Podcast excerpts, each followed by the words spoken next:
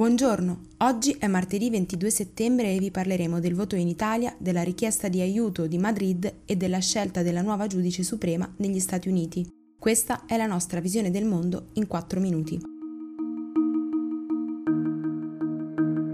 Come da previsioni, al referendum costituzionale sul taglio del numero di parlamentari ha trionfato il sì.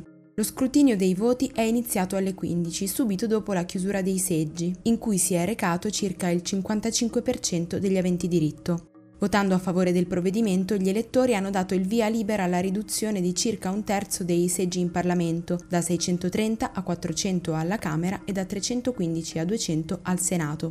Si tratta principalmente di una vittoria del Movimento 5 Stelle, che da anni ha fatto del taglio dei rappresentanti in chiave anticasta il proprio cavallo di battaglia.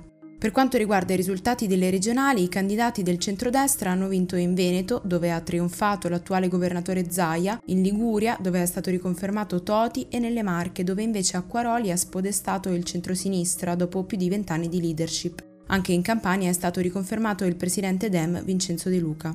Più combattuta invece è stata la sfida in Toscana e Puglia.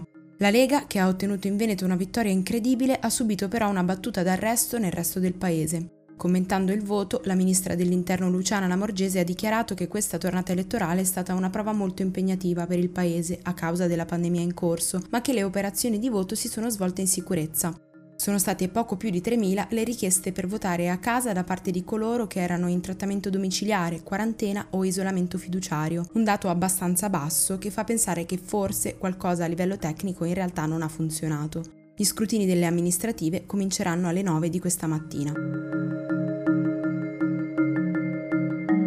Ieri il ministro Speranza ha firmato un'ordinanza che estende l'obbligo di tampone a chi torna da Parigi e da altre aree francesi in cui il numero di positivi è in aumento. Coloro che rientrano dalla Francia quindi dovranno sottoporsi al test, come già accade ai viaggiatori provenienti da Spagna, Croazia, Grecia e Malta.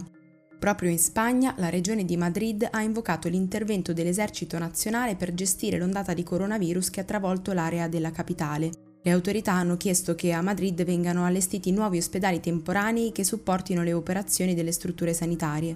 Intanto sono entrate in vigore le nuove misure restrittive introdotte dalla governatrice Isabel Díaz Ayuso per circa 850.000 persone.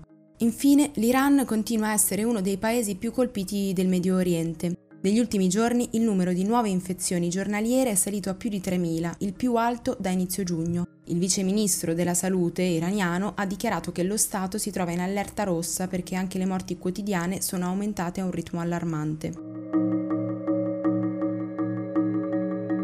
Donald Trump ha dichiarato che aspetterà la fine della settimana per nominare la giudice della Corte Suprema che sostituirà Ruth Bader Ginsburg per rispetto alle cerimonie funerarie. Non è stata quindi contemplata l'ipotesi di aspettare le elezioni di novembre.